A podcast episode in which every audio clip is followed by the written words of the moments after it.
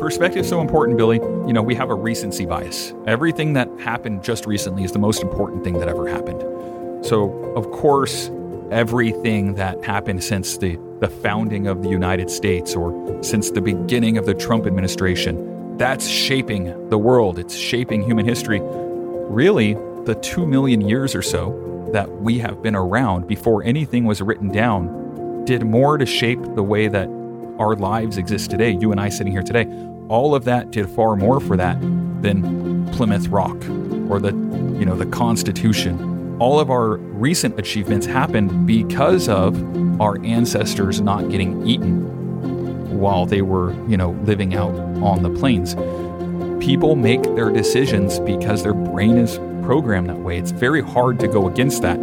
So, in today's world, to be an entrepreneur, to be a risk taker, to move up in a company, whatever someone's trying to do, you have to avoid or override a lot of the instincts that kept our ancestors alive. They didn't take risk because they die. We take risk so that we can thrive.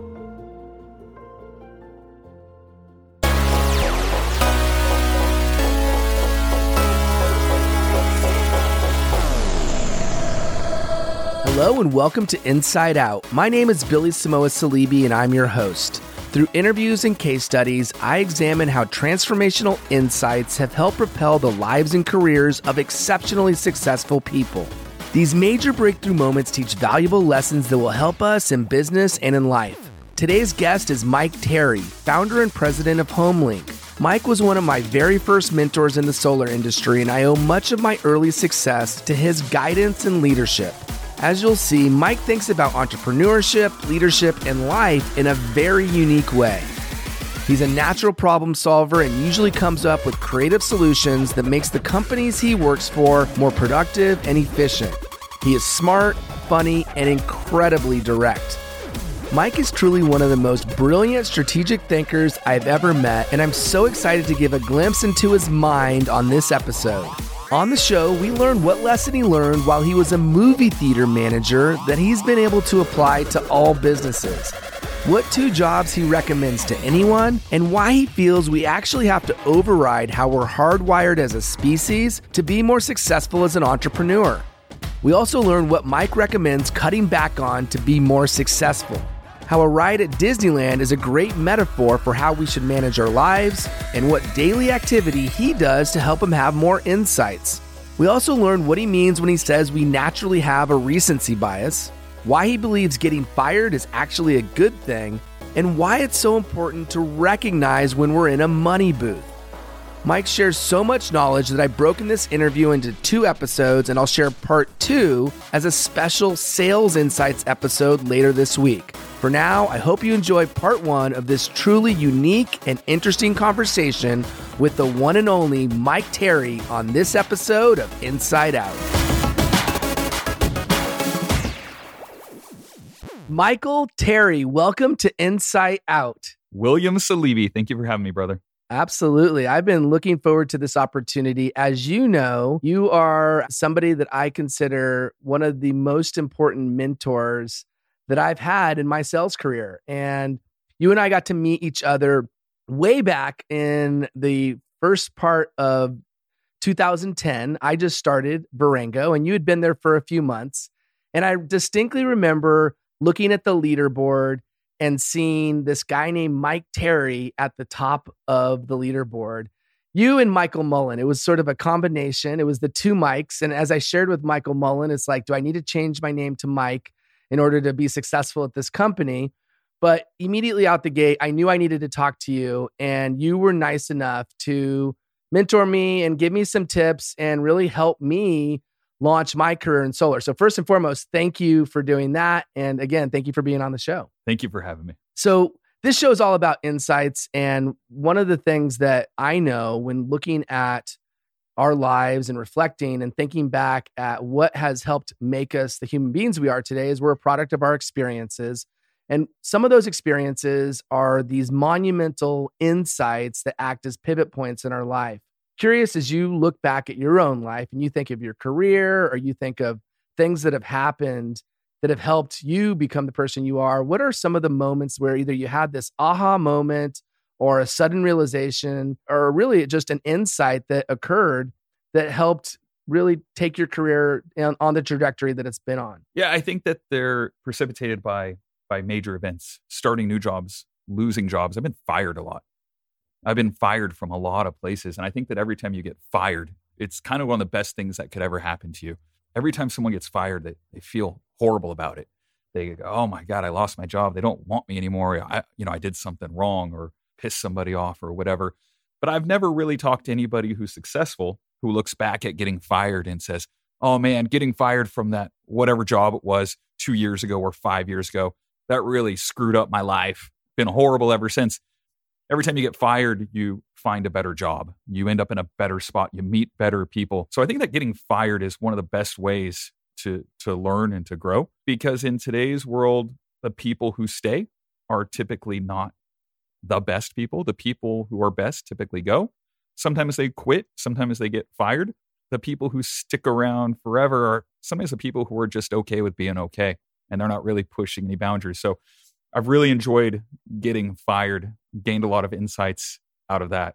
I love it. Think that's the first time that's been shared on this show. But what has been shared are traumatic events are honestly failure. And and I'm not saying getting fired is necessarily a failure, but a lot of people would consider it a failure. But to your point, it's a new chapter, it's a new beginning. It gives you the opportunity to meet new people, try new things, and kind of get out of your comfort zone. I think one of the things that you highlighted is those that end up staying really, really long term.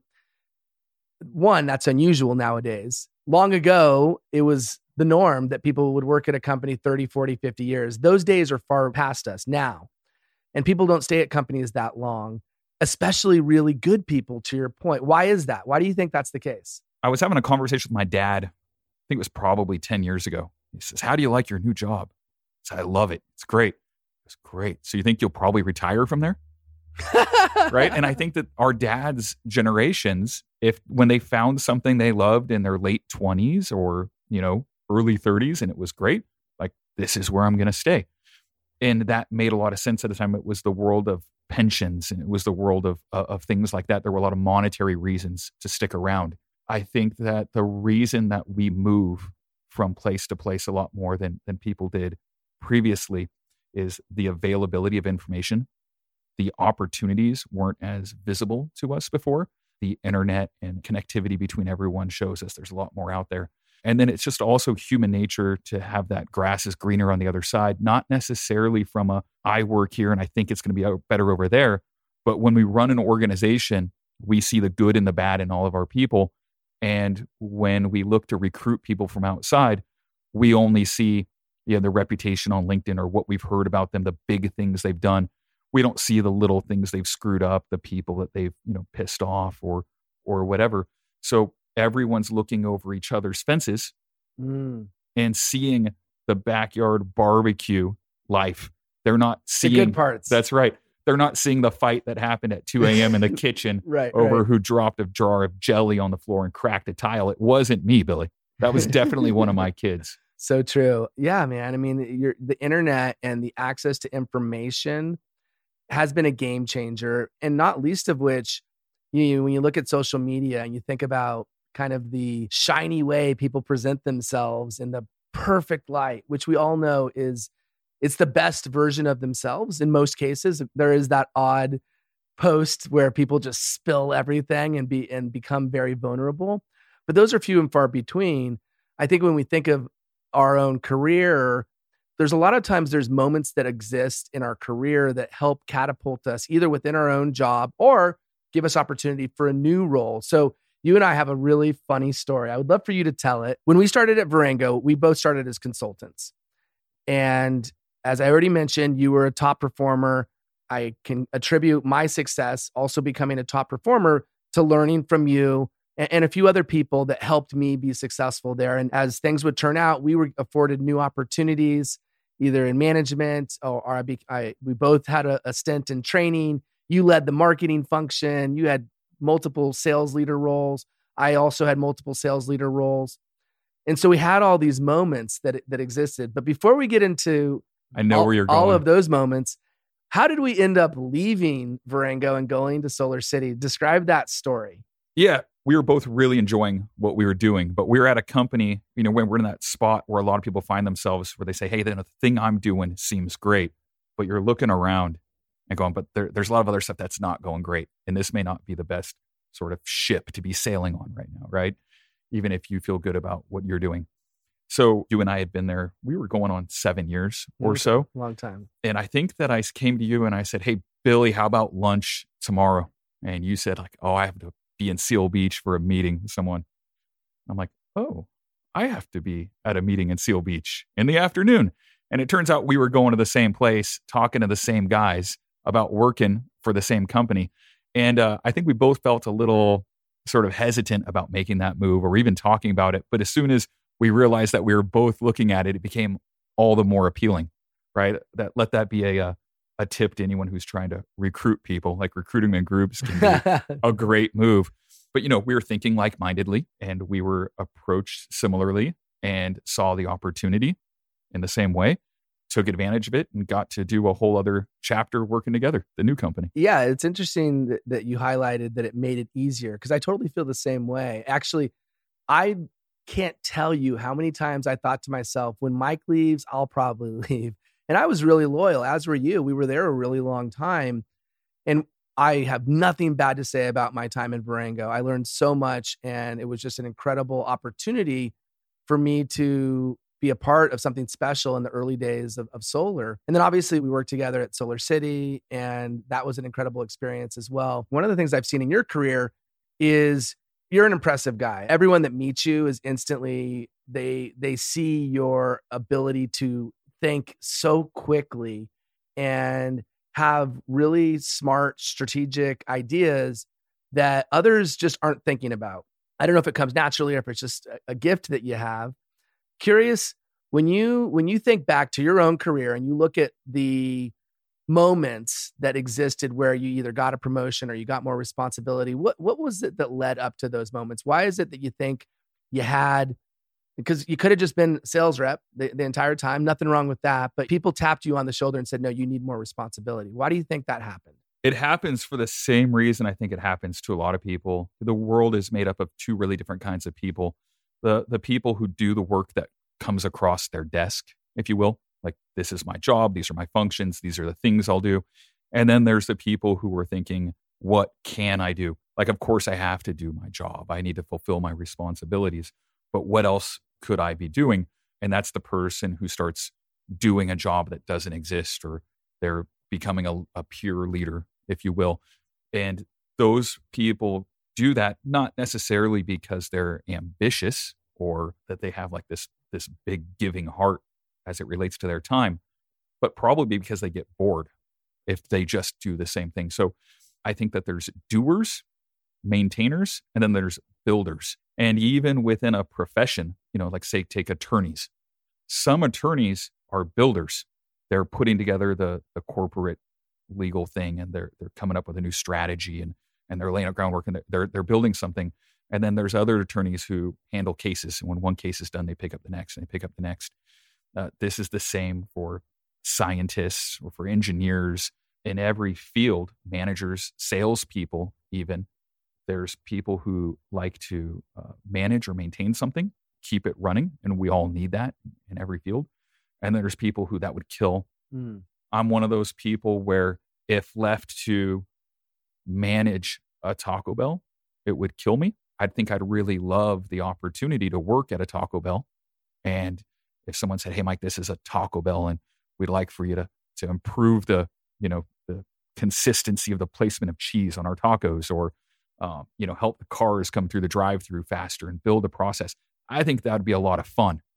Now, after a few weeks of making the Mexican pizza, wouldn't be so fun.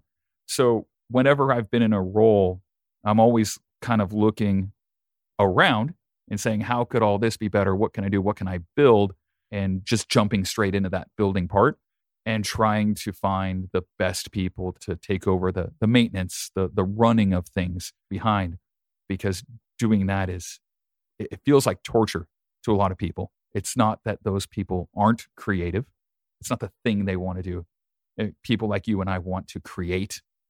Um, and there's other people that want to take care of things. Wow, what a great insight in and of itself. So you you have a, a knack for being a problem solver and, and again thinking in a strategic way. And I think people realize that. When did you first flex that muscle that you can recall and and has it developed over time or again again is that something that you think can you can you even identify the first time you realize that you're more of a builder more of a creative type that thinks about hey how can i improve whatever it is that you're focused on i think part of it might come from maybe laziness in a way right like like hey this seems like a lot of work there must be an easier way to do this sometimes you can just sit and watch people work uh, my parents a long time ago were having a pool built in their backyard and I was watching the guys do the work. And I could see that about 80% of the effort going into building the pool was being wasted. So you had a, a bunch of guys back there who just really didn't mind putting every ounce of energy they had into their task. And they got the task done. And the pool was beautiful. They took care of their families. Everything was fine. I've always been that person who who looks very critically at everything and says, "Man, uh, this is broken." I kind of assume everything is broken. Uh, that's my pessimistic side. And then my sort of optimistic side is it can be fixed. And more importantly, it should be fixed. Mm. So when I go through the world, everything I look at, I'm not really looking at the thing. I'm wondering how it works, how it could work better. Sometimes it makes me unfocused because instead of just really buckling down and, and doing my job or buckling down and getting what I need done, so much a part of my mind is working on other things that, that maybe I'm not even involved in or, or don't matter to me really. The first the first job I had managing anything, I was managing a movie theater. I was 19 years old and I was the manager of a movie theater. The movie theater had two locations and 100 employees and brought in millions of dollars. And we didn't take credit cards. This was 1999 and movie theaters still didn't take credit cards back then. What? They, they didn't take credit cards. So you'd have, you know, uh, seven, eight, nine thousand people a day come to the movies and, and buying tickets for, you know, the outrageously high price of six dollars and fifty cents, and all that came in in cash. And then the concession stand, it's all cash, and you know, you're working with just a bunch of 90% of the people who worked there were like 16, 17 years old. Imagine this. Amazing. On a weekend, we'd bring in $400,000 in cash and 90% of it passed through the hands of somebody who makes 425 an hour. So that was a management job, but I found myself, I wanted to learn how to work Excel so that I could build Excel tools to manage a theater better. Our payroll at the time, this is 1999. Payroll Payroll's done on a, on a sheet of paper about the size of this desk, and it was all written in by hand. We ordered our supplies on a, on a piece of paper and we faxed it over to somebody. And I don't know what happened from there. But at, at 19 and you know having this first job, I said, man, this has all been done the same way for so long and I started, you know, building spreadsheets that would forecast the need to order products and keep track of inventory and all that kind of stuff. And I enjoyed that part better than making sure that the kids were sweeping up the popcorn when it happened. At the same time, I started then being ridiculously over focused on a few small things that I felt were critical to the business one of the most critical things in managing a movie theater is don't let anyone burn the fucking popcorn. have you ever smelled burned popcorn? Uh, yes. Yes, I have. It's a horrific yeah. smell. And if you smell burned popcorn, chances of buying popcorn drop precipitously. If you don't buy popcorn, you probably won't buy a soda. I was able to tell by looking after my days off. I could come in and I could look at the at the tape receipts from the registers. I could say, you know, God damn it, somebody burned popcorn around 7:30 last night, didn't they? I could see the drop in sales. I could see it happening. So I, you know, that was a major problem. So I put a lot of attention into having procedures so that nobody can burn the popcorn. It's sort of like if you run a nuclear submarine, you can't have the reactor melt down. So obviously, burnt popcorn isn't the same as a nuclear meltdown, but it, it causes a critical failure in the mission it needs to be focused on for you know, running a sales organization, having an, an environment develop where follow up becomes forgotten is the burning of popcorn mm. and a sales organization. As soon as the team doesn't feel like working past prospects is just as important as the new ones coming in, everything starts to unravel. It invalidates the marketing strategy. Costs go up, everything falls apart. So from the movie theater time of not wanting to have the popcorn burnt to running equipment rental yards and not wanting to run out of scissor lifts to running sales teams and making sure that we never fall behind on follow up, we have to be focused on what are the key things that will cause this to fall apart. You don't have a scissor lift for someone, hey, that's a small item, it's not a big rental. But when they go and get that piece from some other company, they're going to find out maybe they have a cheaper price on something else too. So avoiding the the thing that can kill you mm. is an important part of staying alive and it's it's built into our DNA really. We've evolved into staying focused on avoiding what can kill us. But a lot of people forget about that in business. And they, they kind of let those things sneak up and kill them. And every business has their own burnt popcorn scenario where things are going to go sideways and impact the business negatively, whether that be the follow up in sales or the burning of popcorn in movie theater or what have you. Your story, of course, I know, and I know a lot of people listening, they're just going to see Mike Terry and they're going to be like, oh, I want to listen. So you're going to have a lot of people listening that do know you. But for those that don't know you, what's your story? We know you worked at a movie theater. Was that your first job or did you have something before that? And then what happened after the burnt popcorn days? Yeah, I started working at, I applied at the movie theater on my 16th birthday and I just, I started sweeping up popcorn and stuff. And I worked there um, back and forth with a stint at In and Out Burger for a couple years with some overlap. By the way, if you're a kid, because you know I know you have a big audience, Billy, with teenagers. So if you're a kid, go work at In and Out Burger. It'll be one of the best experiences of your young working life. Yeah, I worked at the at the movie theater. Um, I worked at Pepsi. I did route sales to grocery stores and WalMarts and, and Kmart's and things. I also recommend doing a job like that. Doing route sales for a consumer packaged goods company will make every other job you have in life seem amazing and beautiful and enjoyable and just absolutely wonderful. A lot of the problems that people that you and I have worked with, Billy, in, in the solar business, the solar business, glorious. It's kind of glamorous in a way because it's, you know, like we're helping the planet, yada, yada. It's cool because you get to go out and meet people in their homes. Your manager takes you out for food. Um, your work meetings are like parties. You can make good money doing something you enjoy. Working at a place like, and uh, nothing against Pepsi, it's the same thing at Coke or Nabisco or Budweiser or any of these places. It's waking up at three o'clock in the morning and getting your ass kicked first by your manager, then by the grocery manager for all your customers, then by the general manager of all the customers. It's a constant ass kicking. Typically, it's a lot of, you know, 20 year old people working this job. And you don't know that you're not supposed to have your ass kicked constantly from three o'clock in the morning till five o'clock at night. So some days when I feel like, hey, man, life's really hard or my job's not going well or I'm unhappy with what I'm doing, I walk into a, a Ralph's at seven o'clock in the morning and I see the people who are working super hard, stocking the shelves, keeping things going, placing their orders, getting their ass kicked by the grocery manager. I'm like, man, those people are, are doing something 10 times harder than what I do. And it makes me feel great. I'm certainly not denigrating those people. It was one of the best experiences of my working life. I think that there's a few things that, that people should do when they're young to prep themselves for a really successful career. Number one, I think everyone should probably sell something, preferably door to door. If you can sell something door to door in any way, you learn so much about selling in general. You learn uh, how to form very quick relationships with people, even though it's the shallowest of mm-hmm. relationships, you learn how vicious people can be. Mm-hmm. I've done a fair share of going out and knocking on doors over the last 10 years. Some people are wonderful. And understandably, you know, you're annoying someone. They're, they're in the middle of putting together a souffle and you knock on their door. it's like, hey, I can get you cheaper electricity. And a lot of people, they're savage, right? And they say horrible things.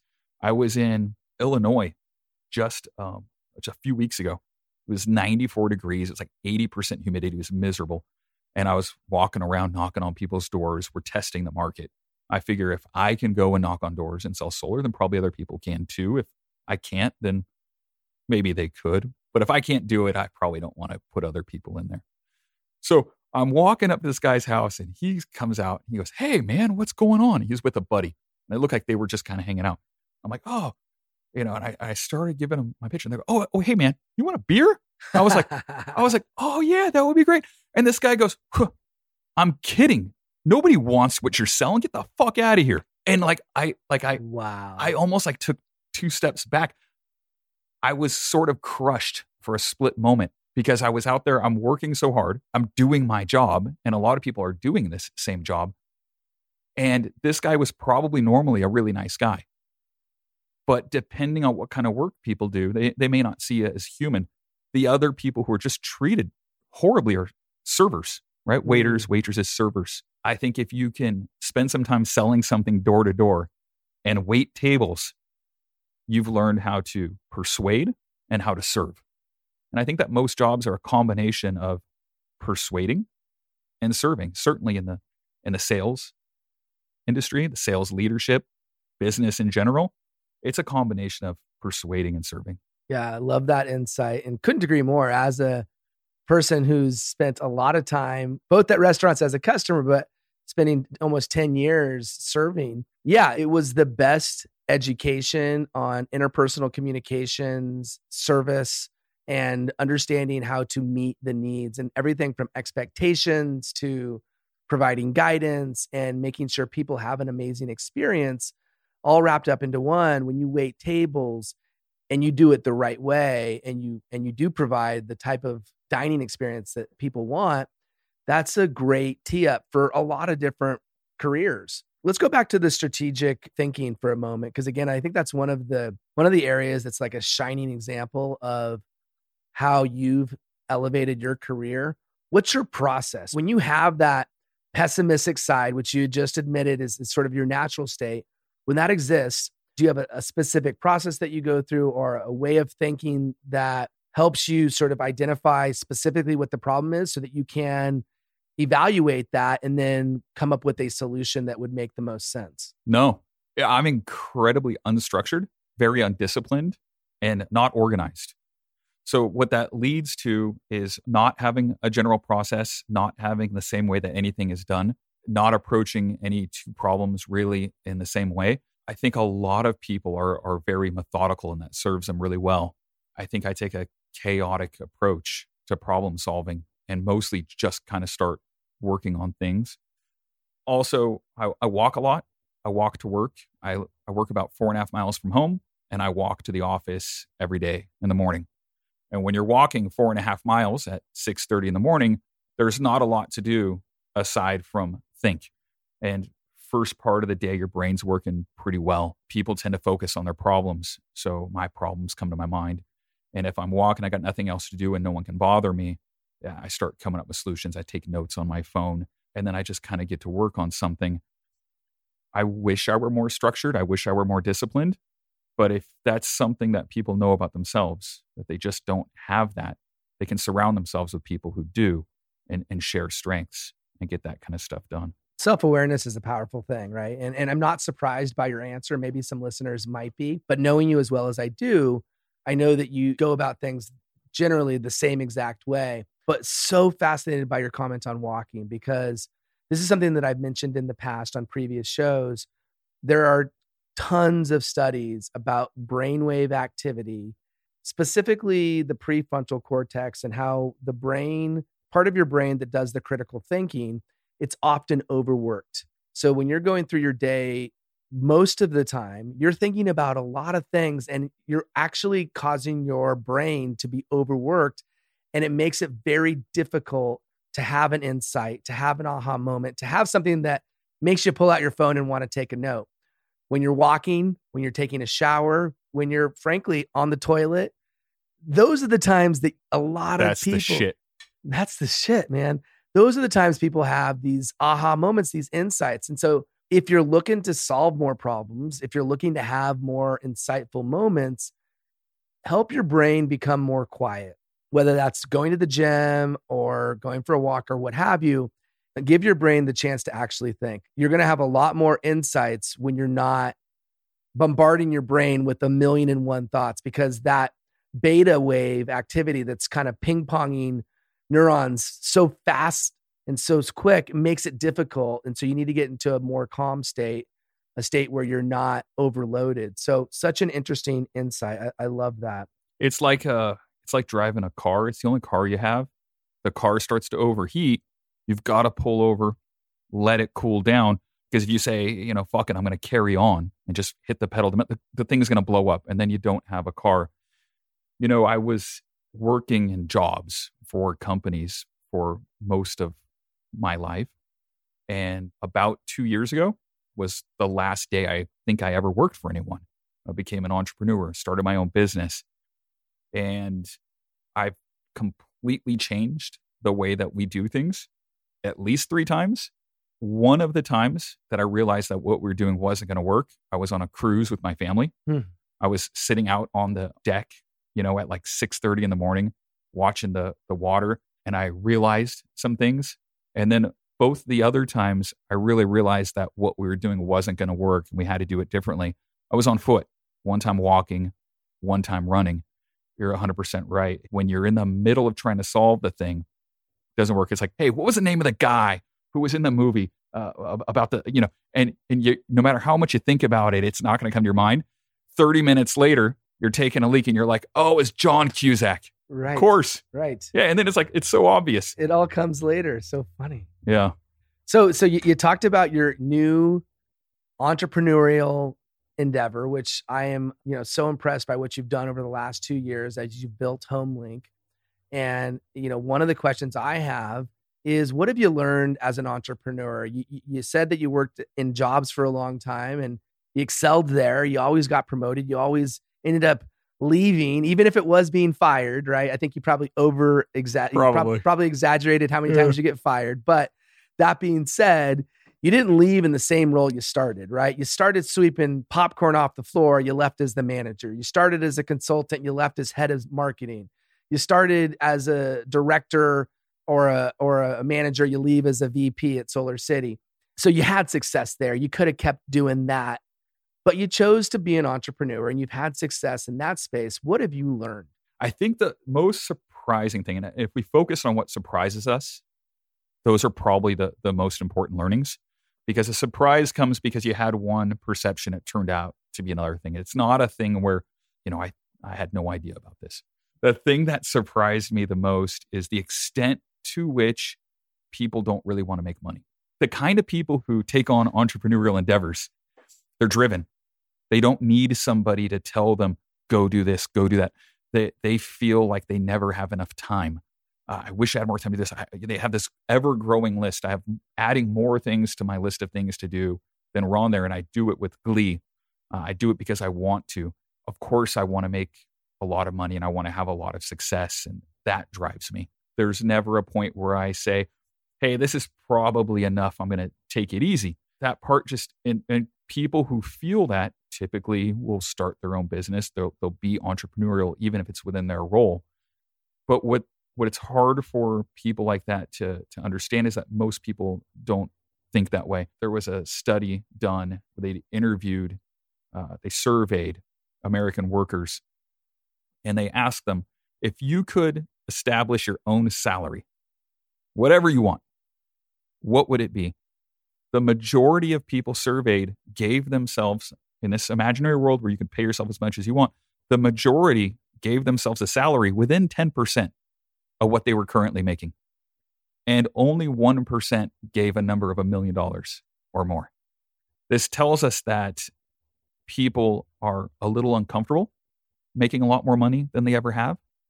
So they're not really driven to get there, nor are they really willing to do what it takes to get there because getting there takes 10 times more work. Not it's not twice as much work to make twice as much money. It's 10 times more work. Mm. And they don't really they don't really want to do it. And what I've realized is that people basically want a few things. They want to have enough money to have a place to live, to have a big TV, to get fucked up every now and then, and to have sex every once in a while. If people can do those few things within the framework, whatever their life is, they're probably not going to do much more we live in a country where poor people are overweight and have a 60 inch high definition TV. You don't have to be exceptional to live a, a life where you can survive and have more food than you need and an endless stream of mindless entertainment. You can have it all while doing the, the very basics. So, not everybody just wants to sit around and, and eat, right? But the number of people who want to fly above and, and do so much more than they ever have or so much more than everyone else does, it's only a one or 2%. And then we have people who demonize and vilify the people who reach that level. They call them greedy, they call it excessive.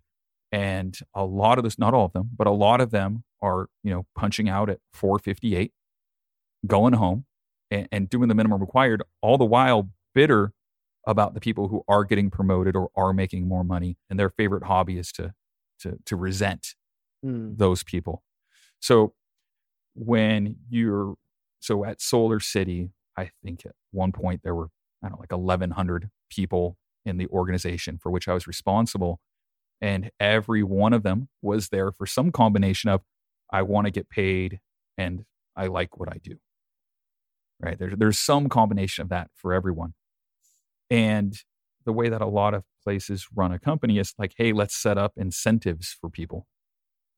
We can make it so that they can make as much money as they want to. If you build your philosophy around giving people the opportunity to make as much money as they want to, your business is going to fail because they don't want to make a lot of money. The person who's putting that comp plan out or coming up with the idea, they want to make a lot of money. And they're under the misconception that everybody in the organization also wants to make a lot of money. Well, surely if we offer a bonus for whatever this is, then everyone will do it. They won't.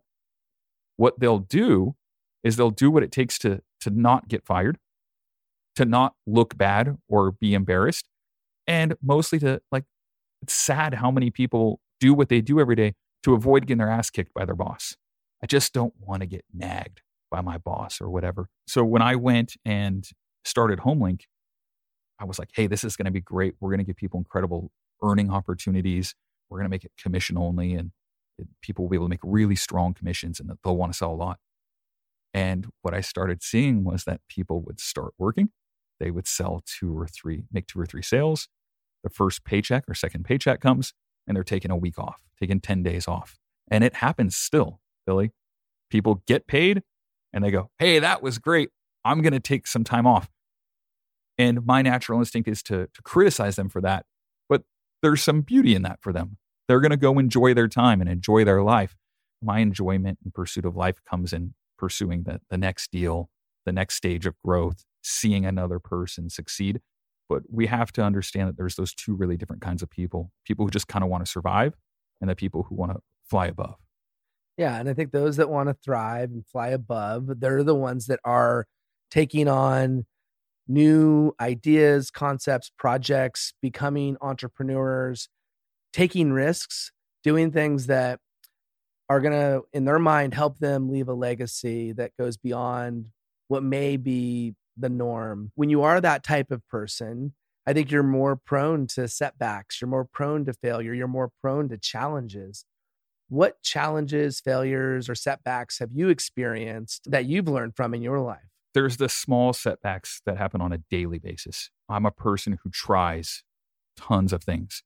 Most of the things I try fail miserably. And the response from a lot of people is, "Oh man, you shouldn't have shouldn't have done that because it didn't work." but the fact that it didn't work might be the best reason to have done it. When we do something and it doesn't work, well, maybe we invested a, a few thousand dollars in this marketing plan and it didn't work out. But what we learn from that is that this other thing will work and that drives a lot more value than the couple sales that you would have got if the marketing plan had worked out. And the sort of beautiful thing about trial and error is that you don't need everything to work. Only one thing needs mm. to work. And that makes up for all the failures. But most people, and it's our, again, it's our, it's our natural state is to avoid failure. As uh, people living in the wild 20,000 years ago, most failures meant death. If you made the wrong decision living on the plains somewhere, you got eaten or you starved to death or there was no, oh, well, I won't have the luxury item. Mistakes caused you to die. Um, And for most of human history, nothing that you did in your day to day had the potential to really improve your life. There was maybe finding a mate, and then there was a whole bunch of not dying. right? The not dying so part true. comes naturally now. Like even the even the laziest, weakest people, most of them won't die. They'll keep living. And this is a this is an achievement of human development, but it's also the end in a way of the natural selection that brought us up to where we are. So now we put our arms around each other and, and do it as a as a society. God, that got heady there. No, I love that, it. That got deep. I love it. No, it's it, so deep. I love where you're going because I think all too often we forget where we came from or we don't think about like thousands of years ago or even more than a few thousand. So I think that's a great a great point, but but keep going, man. Perspective is so important, Billy. You know, we have a recency bias. Everything that happened just recently is the most important thing that ever happened. So, of course, everything that happened since the the founding of the United States or since the beginning of the Trump administration, that's shaping the world. It's shaping human history. Really, the 2 million years or so that we have been around before anything was written down did more to shape the way that our lives exist today. You and I sitting here today, all of that did far more for that than Plymouth Rock or the, you know, the Constitution or whatever. All of our recent achievements happened because of our ancestors not getting eaten while they were, you know, living out on the plains.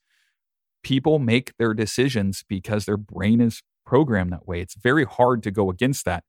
So in today's world to be an entrepreneur, to be a risk taker, to move up in a company, whatever someone's trying to do, you have to avoid or override a lot of the instincts that kept our ancestors alive. They didn't take risk because they die. We take risk so that we can thrive. What do you think the biggest reason people don't reach a high level of success? Is it that? Is it something else? Like, what are the factors? You know, you've, you've highlighted a few things already, but let's face it, there's a lot of people out there that for whatever reason, they don't reach high level of success. They they might they might be these maintainer types. I, I don't know, but if you could think of the biggest reason, what do you think it is? Well, first of all, maintainer types can reach an absolutely astonishing level of success. There's all kinds of functions that are very maintainer in nature, but critical to what we do. Your any business out there will absolutely fall apart. Take a company like Tesla, right? Elon's all about genius and creation if there's no one working at that company who's just taking care of the minutia, the monotony mm-hmm. of a car going through the production line, uh, the place is going to fall. It doesn't matter how many geniuses you have if you don't have those people who are designed to keep things moving. That being said, and when you're saying and a maintainer type can have high level position and a success and, and be successful just because they're a maintainer doesn't necessarily mean that Absolutely, that they're, that they're, unsuccessful. They yeah, could be. Totally they could be the director of the FBI. They could be a CEO. Companies go from needing the, the genius type. I'm gonna, you know, I'm gonna, I'm the founder type, and the company at some point has to be handed off to somebody who just knows how to run a, a, a solid operation. And then you have people within the organization adding genius at their own levels. But I think there's really two reasons why people let's let's break people out to to two categories there's people who are more naturally able to succeed and people who have serious setbacks against them. So if you're born in a small village in Honduras, your opportunity to become hugely successful in life is much smaller than if you're born looking like one of us in Southern California in 1978. It's easier. So if you take the people, if you if you break them into groups of equal opportunity, the people within those groups who succeed or don't succeed. And what you asked is what drives that? Number one, a lot of people don't want to. It's not their goal. They never went after it. They didn't think to go after it. It's not how they're made. So put those people aside. A lot of people they they think they want it. Maybe they do want it. So I think that the shortest answer to your question is they don't try hard enough. Or they try once it doesn't work and they they stop trying. The truth is that shit's hard. It's really hard. There's setbacks and there's sweat and you lose and you get your ass kicked. But the people who make it I think usually tried harder. So why don't you think people try as hard as they could or should to reach those high levels of success? Is it is it because it's so hard or is there other factors involved? I think it goes back to that evolutionary piece. We're designed to survive and reproduce. Everything beyond that is a luxury. And if you look at the way that uh, a, any human civilization develops, it would never make sense for everyone to have everything. Some people have to have more. Some people have to have the power. What if everybody was Barack Obama? You know, you can't have 360 million presidents of the Harvard Law Review. You can't have it doesn't make sense. There has to be somebody at the top and there has to be someone down here. So there's a there's a natural distribution that's going to happen in our population that says, look, some people have to be more driven than others. And we might think it's a choice. I might think that I chose to be driven. I probably didn't. There's something in my DNA. There's something about the way that my brain formed that just makes me act this way. Um, so we can't hold it against people who who don't put as the, the, the effort in, who don't make the achievements. Maybe it's not that they sat down and thought about it all day one day and say, you know what, I'm just going to live a very sort of average life and I'm never going to try that hard. No, they were probably built that way. That person could change their mind, right? And they could overcome that natural tendency. But I think a lot of things are the way they are because it's the way that it is what advice do you have then? If, if that's the case you know knowing that there is going to be a certain amount of environmental impact versus the kind of the natural state of things which you're born with a certain preset innate ability and either desire or not desire you're just sort of born with that. But let's say somebody listening to this show is like well hey i i do have the desire to be successful. I do have the desire to elevate and and move up what, what advice do you have for that person who maybe for whatever reason hasn't found success yet, but they they do have the desire, they do have the heart and the want to get there? I guess keep going. Uh, here's a fact. Okay. Uh, 100% of the part of my life where I know as much as I do right now is going to happen after right now. Every day before today, I knew less than I know right now. So for people who aren't at the spot they're in, they're learning while they do it, they're growing. And literally every day of their life is the day of their life that they have the most experience built up. So it's also the day of their life where they have eh, the most potential that they've built up. So a lot of times when we try and try and try, it feels harder because it hurts our hearts to fail for so much or for so long. But if we can stay focused on the fact that every time we try it, we're actually stronger than we were the time before, that might make it easier. Every day you're, you're, you're should be better off, better suited to, to tackle life than you were before because you've done it for longer. Mm. Yeah, that's powerful. And I think recognizing that the learning that exists on our daily, in our daily lives matters. And even though we may not have all reached sort of the pinnacle of where we think we can be. Don't devalue what you've become up until today because every day you are more experienced and have learned more than the day previous. Yeah. Eh, you know, and you said, Hey, what advice do you have? I, I got some more. There, there's things that make me crazy. Get up early. The number of people who are sleeping until nine o'clock blows my mind. I don't think there's a lot of people who seriously want to make it in life and they're sleeping until nine o'clock. It's just that that's just not the case. Now, if you're making it in the music industry or there's something where the lifestyle is affiliated with that, great, right? But not everyone's going to be Post Malone, right? so this is a show we're kind of talking about. Hey, eh, listen, I'm a sales leader, right? I'm an entrepreneur. I'm not going to be like out in a club until five. Forget all that. Get up early and and start doing something, right? Number two, watch how much of your time is dedicated to entertainment. If you're spending five hours a day watching, you know, looking at memes, mm. like I love memes as much as the next guy. My son sends me the best one. So I feel like I've got the filtered view. But if you're constantly ingesting mindless entertainment, you know, funny YouTube videos, scrolling through galleries, whether you're on Reddit or whatever. Like that stuff's a black hole. And I find myself going into them from time to time, but I don't allow it to take up a lot of time. And uh, if you're spending hours and hours a day on entertainment or watching television or binge watching shows, which should be done from time to time, we need entertainment, but that can't be your life if you want to get ahead. People who get ahead sacrifice entertainment. They haven't seen all the Marvel movies or they can't watch every single sporting event that happens this week. There's no time to do it all. And every time we choose to do something, you know, I think you used to say this a lot, you're choosing to not do something else. That's right.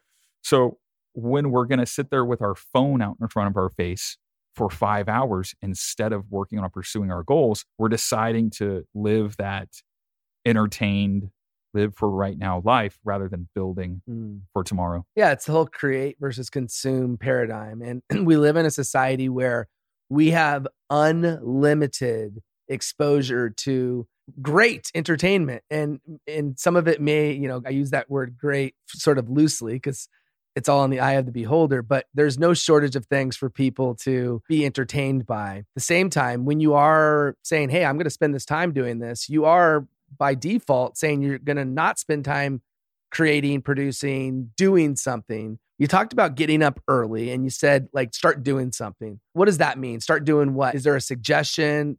You know, because you could start watching mindless entertainment, which sure. clearly, as you pointed out, is probably not ideal. What should they start doing? Getting the the toughest parts over first is always a good approach. We work for someone who said, eat the big frog first, right? You know, lift the big rocks, whatever your thing is. So if your thing is, uh, you know, you just can't stand to get a workout in, then maybe get a workout in first. If you dread, you know, if you're a small business owner and you dread the bookkeeping part of your business, maybe start with that first so the rest of your day can be dedicated towards your actual business. So maybe getting the hardest or most dreadful parts out of the way first. Or maybe for some people, it's getting up and start learning something. On the when I'm walking to work, I like to listen to a book. I subscribe to Blinkist. Mm-hmm. You heard of Blinkist? Oh yeah. Yep. Yeah. And so you get like a, a Cliff's Notes version of some kind of book.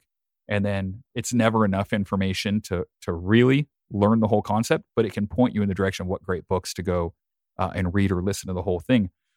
But if you think about the difference between spending uh, 25 minutes hearing the boiled down version of somebody's life work that they've put into a book versus watching an a episode of Friends for the ninth time, right? You're going to get more out of, of of trying to pick up new knowledge. A lot of people focus on being efficient or doing things like really well. The most important thing about doing something is to do it. I'm not really that good at, at any one thing. I'm not a master of anything, but I do a lot of things and I'm always trying to get better at those things.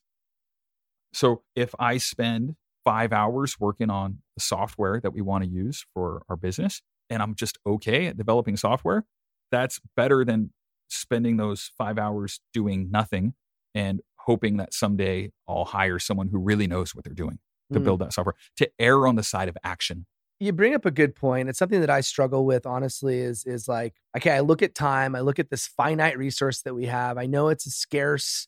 Uh, we just we only have a certain amount of seconds, minutes, hours, days, weeks, months, years in our life, right? Whatever that is, like th- those add up to some number that it's going to be. When we when we're gone we're gone and, and we're not going to get the second that just happened it's over right? And so we just got to think about what's happening now and in the future. And so obviously being efficient and being effective is a good idea but we're not all as efficient or as effective as we can be. I can speak from you know being a bit vulnerable there's often times where i think wow i either didn't need to do that or I spent a lot of time working on something. And I sort of rationalize it by saying, hey, slow and steady, or you know, a tortoise wins the race, that sort of thing. How do you draw the balance though? Because, like, uh, on one hand, you know, as long as you're taking action and working, you will eventually, it's like the pool workers, right? They'll eventually build the pool. It looks great. They may not have been as, as efficient or as effective as they could be, but the pool was built, the pool looked great. Um, on the other hand, they could have been a lot more efficient and they could probably build more pools life's a weird thing. Like it's not black and white. How do you sort of draw that balance in life? And I'm curious what your thoughts are on, in that realm. oh, people are going to move at their own pace. But we got to remember that most people are moving at a at a pace of at almost none. So it's easy to to look at the guys building the pool and say, "Oh my god, how inefficient are these guys being?" For every, they're doing something. That's right. And for every guy that's that's working in a in a painfully inefficient way at building that pool, there's a hundred people who are just sitting around sad that they don't have uh, whatever they don't have, mm. right? Instead of going and doing something about it, you know, uh, in that one example, a lot of these guys, you know, they're here, they're first generation from another country. They may or may not speak the core language that that most people are speaking, and yet they're finding a way. You and I worked in the solar business, and there was this huge subset of uh, customers that were that are buying our product that don't speak English, and they own a home, and they own a home in Southern California. And imagine, imagine how difficult it would be to go to another country, not speaking the language, and be successful enough to be able to buy a home in one of the most overpriced real estate markets in the world, where down the street there's somebody who is 10 years older than that person, who was born here, had all the opportunity, maybe even went to college, and they're like, man, nobody can afford anything here. The opportunity here sucks, right? They're just going to sit around and complain about how hard everything mm-hmm. is, where this guy just went out and did it. So I think your original question is like, how do you balance it all? I think uh, for me, I find myself wasting time constantly, constantly, right? Like I, am not, we don't get on the, uh, this radio show and be like, hey, we're an example of what to do. It's about being conscious of of what your weaknesses are. When I find myself wasting time, I try to get myself back on track.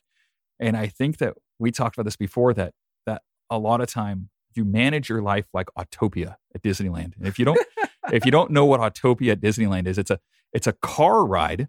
The kid gets in and they've got a steering wheel and they've got a gas pedal and they can move the wheels, but there's this guide in between. So you'll bounce off it, you'll bounce off. And the older your kid gets, the more of the actual driving they do. But all of us are really going through life like Autopia cars. There's something that keeps us from going too far in one direction or the other, but we're doing some of the driving at any given point. So as leaders, we help become that middle sort of curb and our and our people's Autopia car that keeps them heading in the right direction. But we try to show them how the the gas and the and the wheels work so that they're driving the car themselves as much as possible. But we have to we have to build our own center curb and our own life of Autopia that keeps us generally on track. Mm-hmm. But we've also got to let ourselves bump into that curb every now and then because we're not paying attention.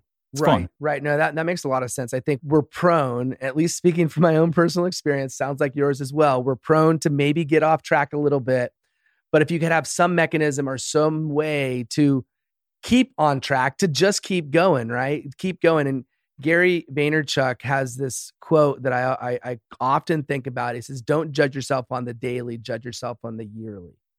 And what that tells me is we're going to have good days and bad days. We're going to have days where we feel like we did not get anything done productive. It was just like a waste of a day. And then there's other days where we get tons of things done.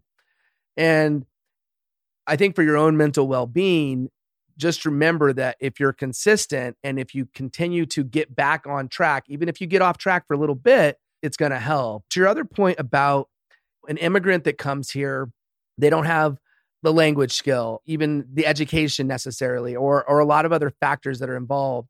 But what they do have is perspective. Perspective is a powerful thing because they're coming here knowing what it's like in their home country and how probably how much more challenging it is there versus somebody who's here who's taking for granted the opportunity that they have, right? That they've grown up, they don't know what they have. They don't really get it. And so when you see somebody who's had a successful business who owns a home and lives in Southern California, an immigrant that has made it, one of the reasons I believe is they know just what the opportunity is here, which I think is fascinating. I'm, I'm curious when you think of entrepreneurs that you've seen, whether they're an immigrant or, or, or whatever, what commonalities exist in, in people that as an entrepreneur, they've, they've had success? What, what are those themes or consistencies that you found present in entrepreneurs that are successful?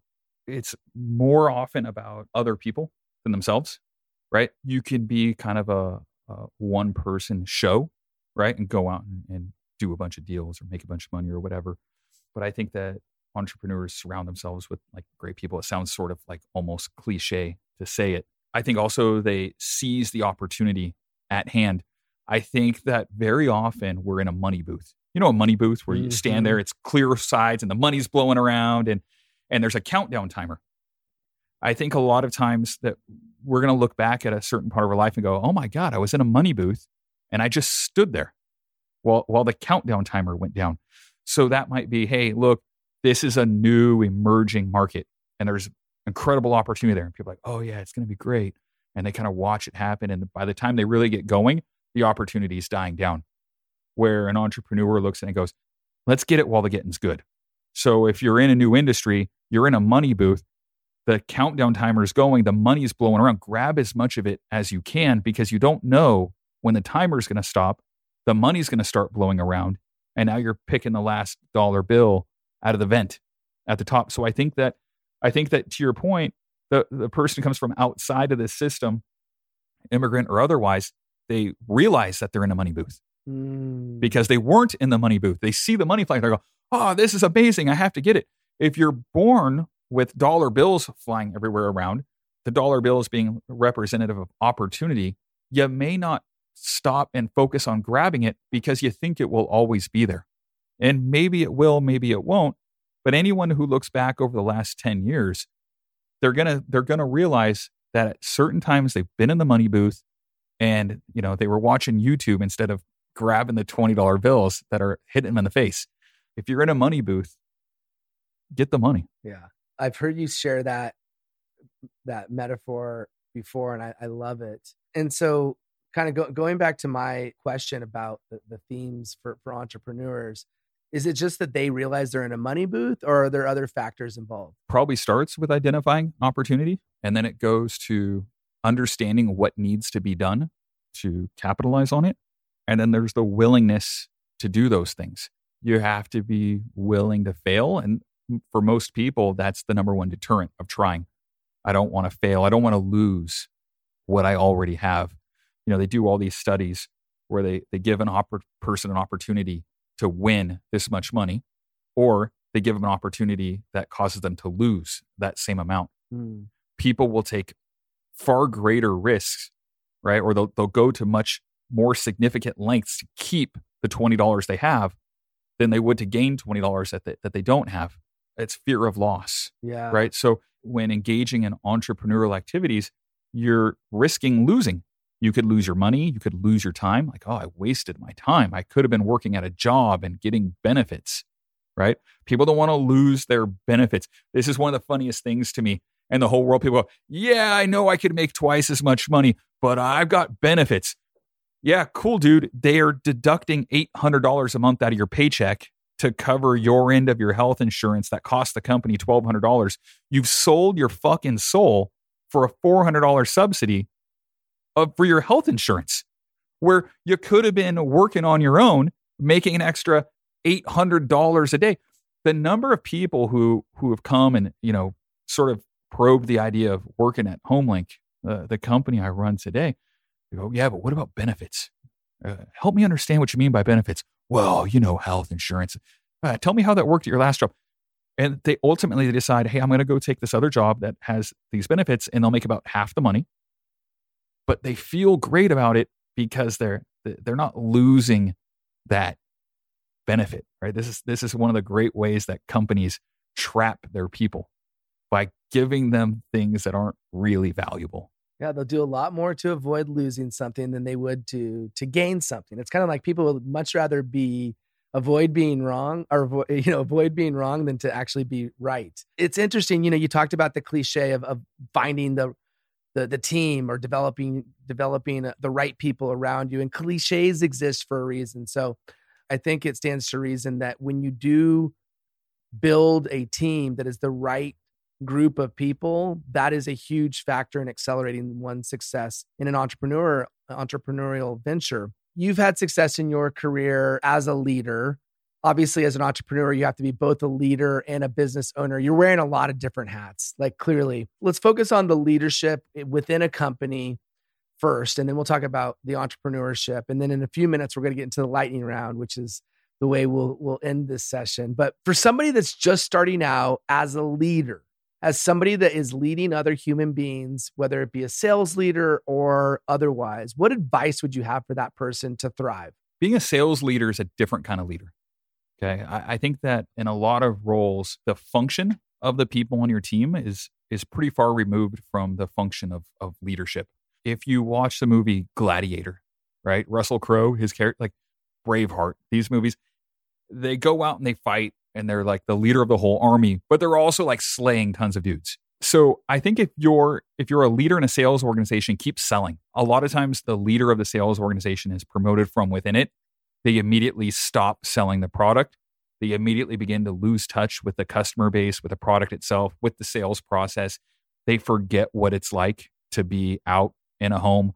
They're um, not in the trenches. Yeah, they're not in people's houses. They're not presenting to uh, customers at their offices, whatever the thing is. So if you're a sales leader, keep selling. Does two things. It keeps you sharp, it keeps you in touch, and you can typically outperform a pretty solid number of your salespeople while doing the sales effort part time. It's going to show people in your organization that when you say something, it comes from experience, that what you're saying actually works. They can see it working. Even to today, I'll close a couple of deals in addition to being on the podcast with you. It helps show people on the team that that what we're saying makes sense. So everybody at HomeLink is selling deals. Uh, it'll always be that way. No reason not to. And most of the best selling organizations I see, the leaders very much involved in the sales.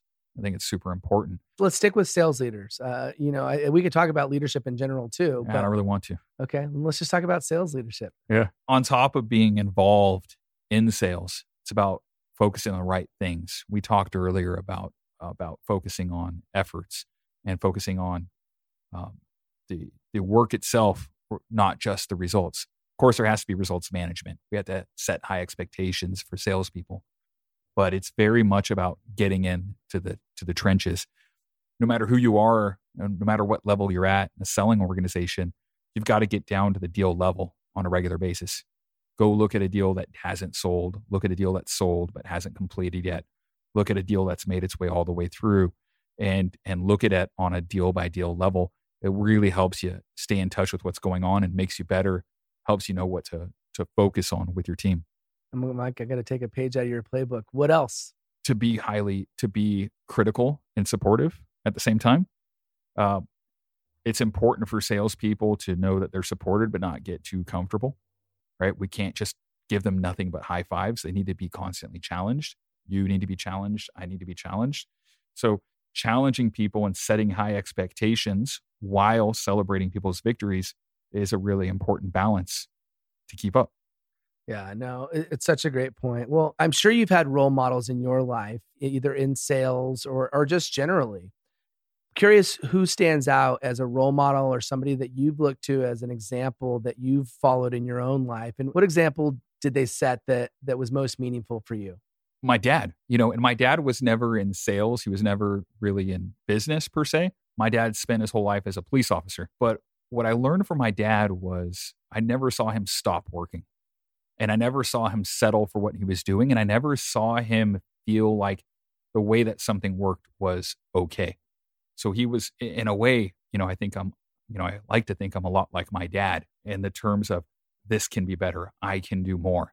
So throughout his police career, he was, you know, everything from, you know, patrol to detective. He was undercover and hung out with criminals all day. He worked at the state level to increase the sort of weapons capabilities of local police departments. He worked um, on communication systems. He helped uh, during the transition of getting people switched from 911 going all to you know some central place from cell phones to really working just like a, a local phone and he he was involved with all those things and was always he was always asking like what more can i do and always willing to take on extra work when i was a little kid you know he would work security on the set of you know tvs and movies you know to get ahead on money and he never seemed to uh, to sit down and, and waste time, and he still doesn't.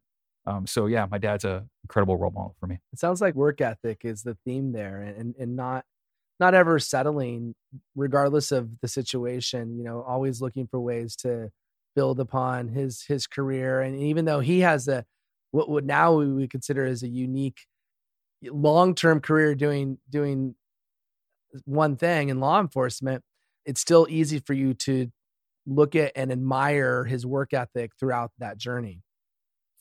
So, Mike, one of the things that you admitted a, a little bit ago was that you're you're not necessarily the most organized. I'm a mess. You're a mess, right? Okay, so even though you're a mess, you, you, you get a lot done. Do you have any time management strategies that you employ in your own life that help you be as effective or as productive as possible?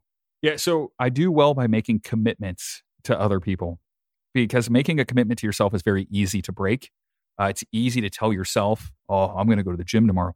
If you say, "Hey, Joe, meet me at the gym tomorrow at uh at five o'clock," you're not going to let Joe down, and you're going to be there at the gym. So I like to commit to people on our team. Like if we're looking at rolling out a new product, and if I know in my head I want to roll it out on March 1st, I'm going to go ahead and commit to the team ahead of time. Guys, we're going to roll this project out March 1st.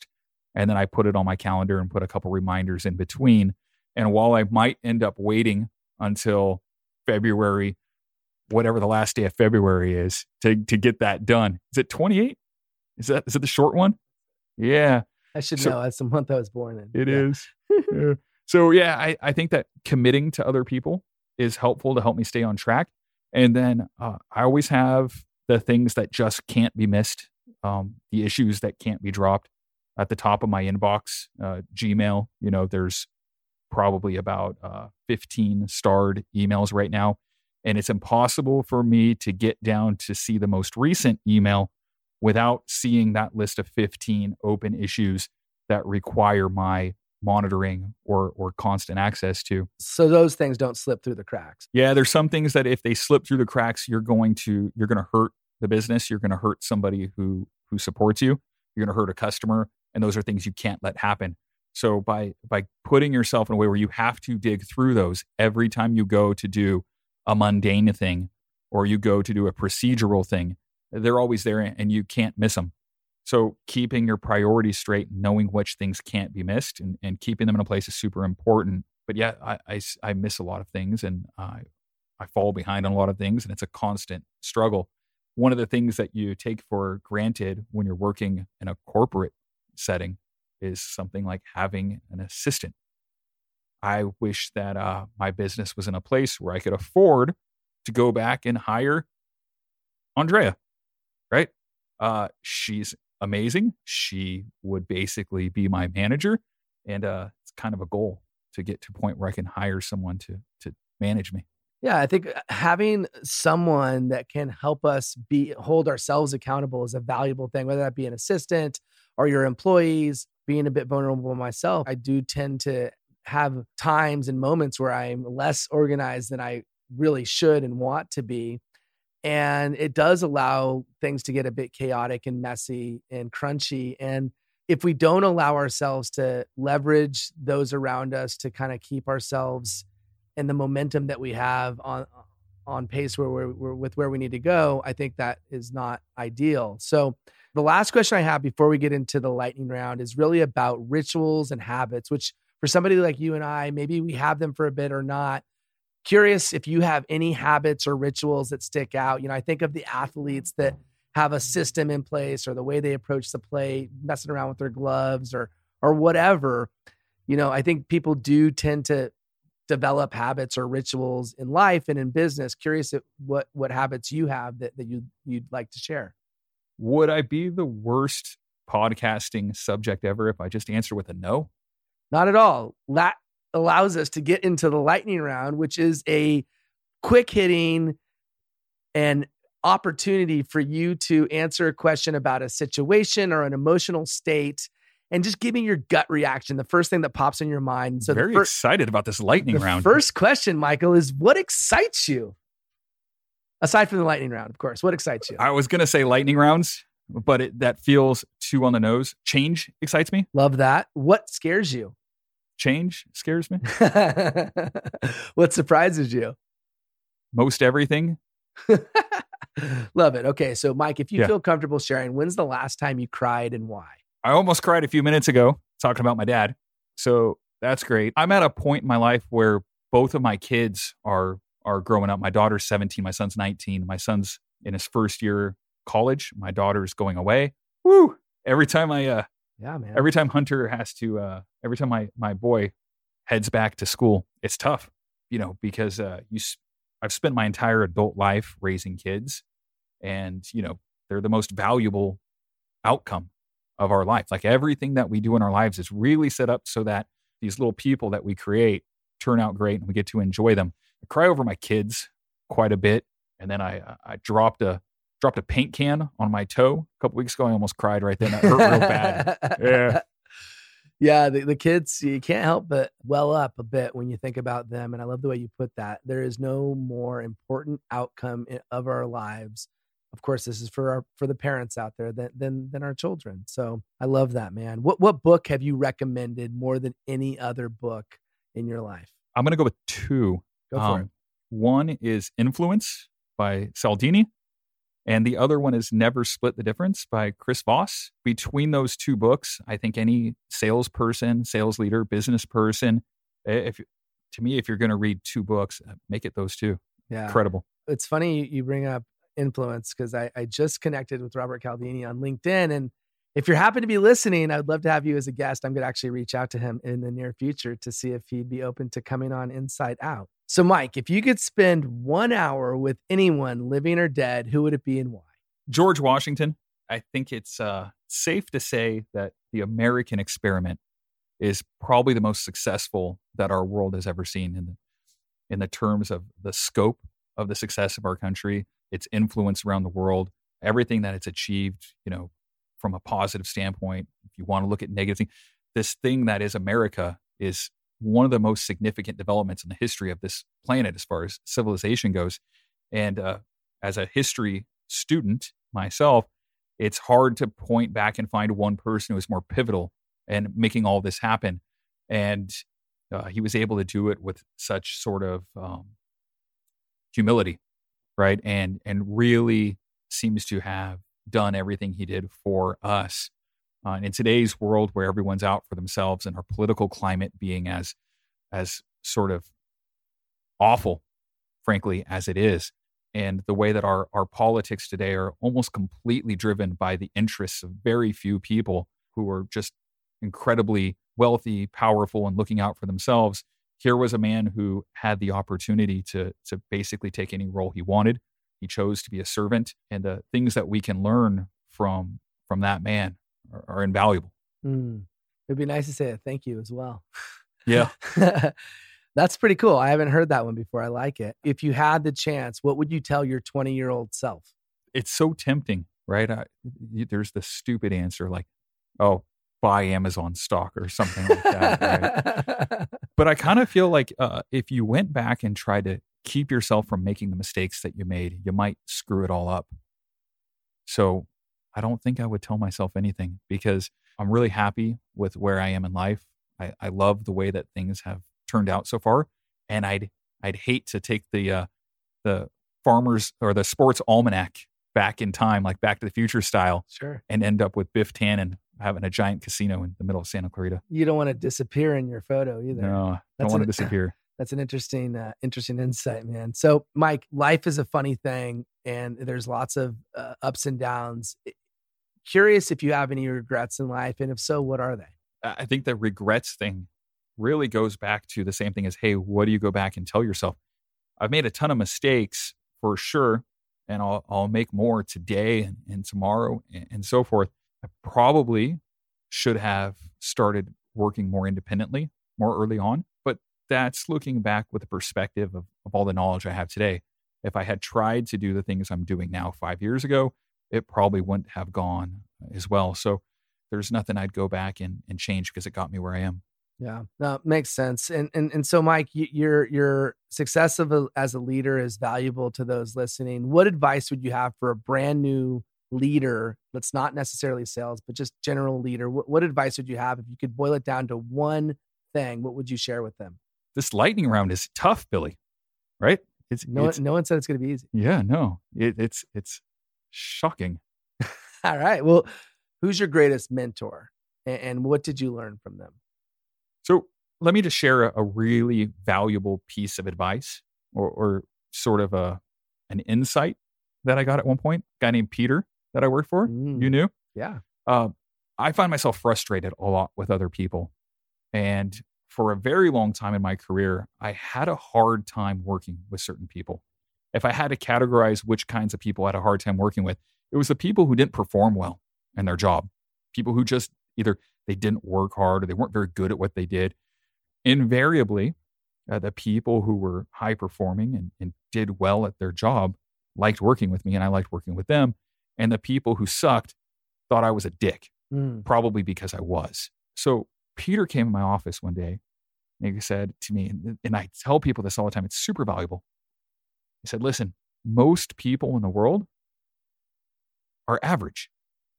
And if you lined everyone up, whether it's all the HR people or all the recruiters or ev- and then you you cut a line down the middle of like the middle one that's the average, exactly half are below average. So if you think that you're going to go through life only working with exceptional people and everyone's going to be as smart as you'd want them to be or as hardworking as you'd want them to be, you're always going to be frustrated. You're always going to be pissed off. People are always going to hate you. You're always going to hate them. Like it's a whole mess. So by just stopping and remembering that most people are just everyday people, and guess what? You're probably not as smart as you think, or as good as you think, or as experienced as you think. And guess what? You might be average too. you might be in the middle. Yeah. That's a powerful way of uh, thinking, and I think resetting perhaps expectations of, of who you're interacting with, because clearly not every single person, as as Peter pointed out, and as you're pointing out now, not every single person is going to be ex- as exceptional as maybe you are. So, so Mike, speaking of being exceptional, you've had a lot of achievements in your life, not least of which is your, are your two incredible children, who I have the privilege of knowing and and seeing them grow up. So I'm sure that's probably your most proud achievement. But aside from them and what you've done there as, as a phenomenal father and parent to them, what achievement are you most proud of? The feeling or the emotion of pride is one that largely escapes me. I think that my makeup is more one that's likely to focus on what else can I do. Every time it feels like an achievement, it feels more like, okay, well, God, I need to keep moving this next thing.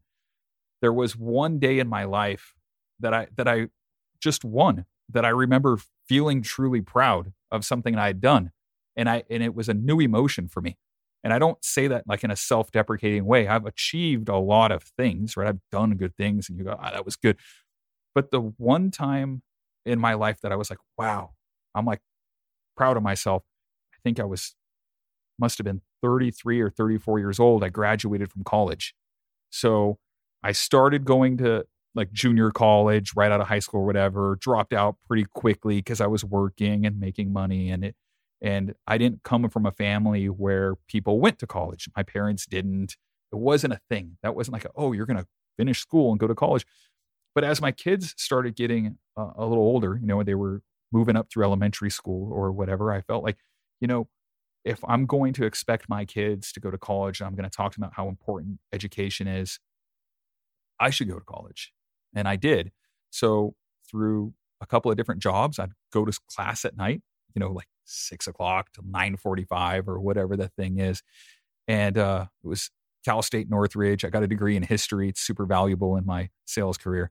But as I stood there with a bunch of 21 uh, year old kids getting a diploma in a, in a subject that I would that I would really never use professionally, I was sort of overwhelmed with an accomplishment that was in and of itself it was an end it's not a thing that needs to be built upon i don't plan on being a historian i don't even really know that much about history but it was really hard because i was raising a family building a career doing all these things and i think that uh it was a great moment for me and, and i wouldn't trade it for anything I love it. Thanks for sharing that special moment. It, it's both touching and, you know, just shows that sometimes it may not happen in the way we envision. It may not happen in the way that society believes it should happen.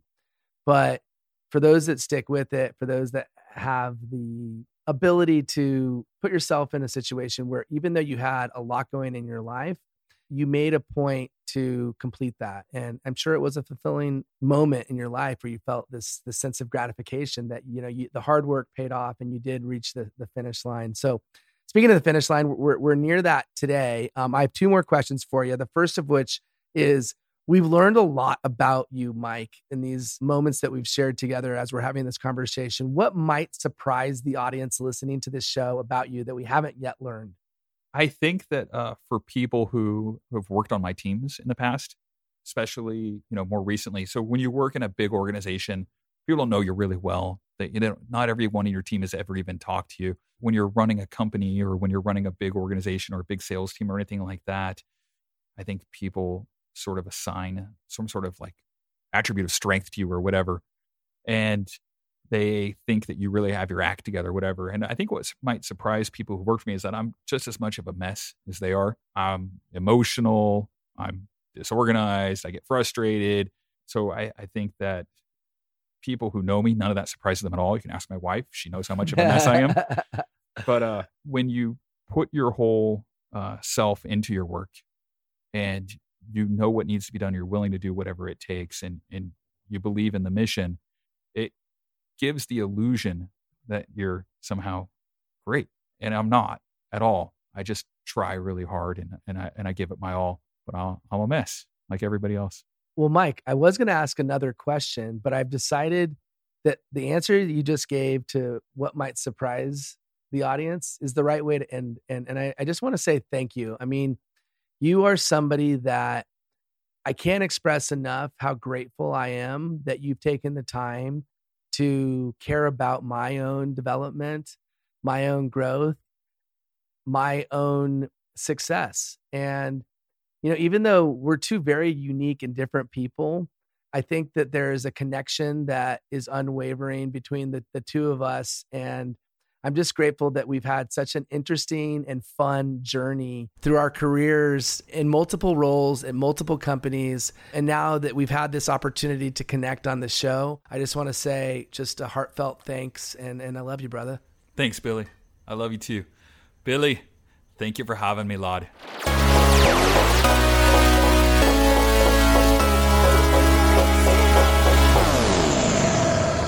Thank you for listening to this episode of Insight Out. I hope you enjoyed the show, and I really hope you took away some valuable insights that will help you in your career, in your business, or in your life.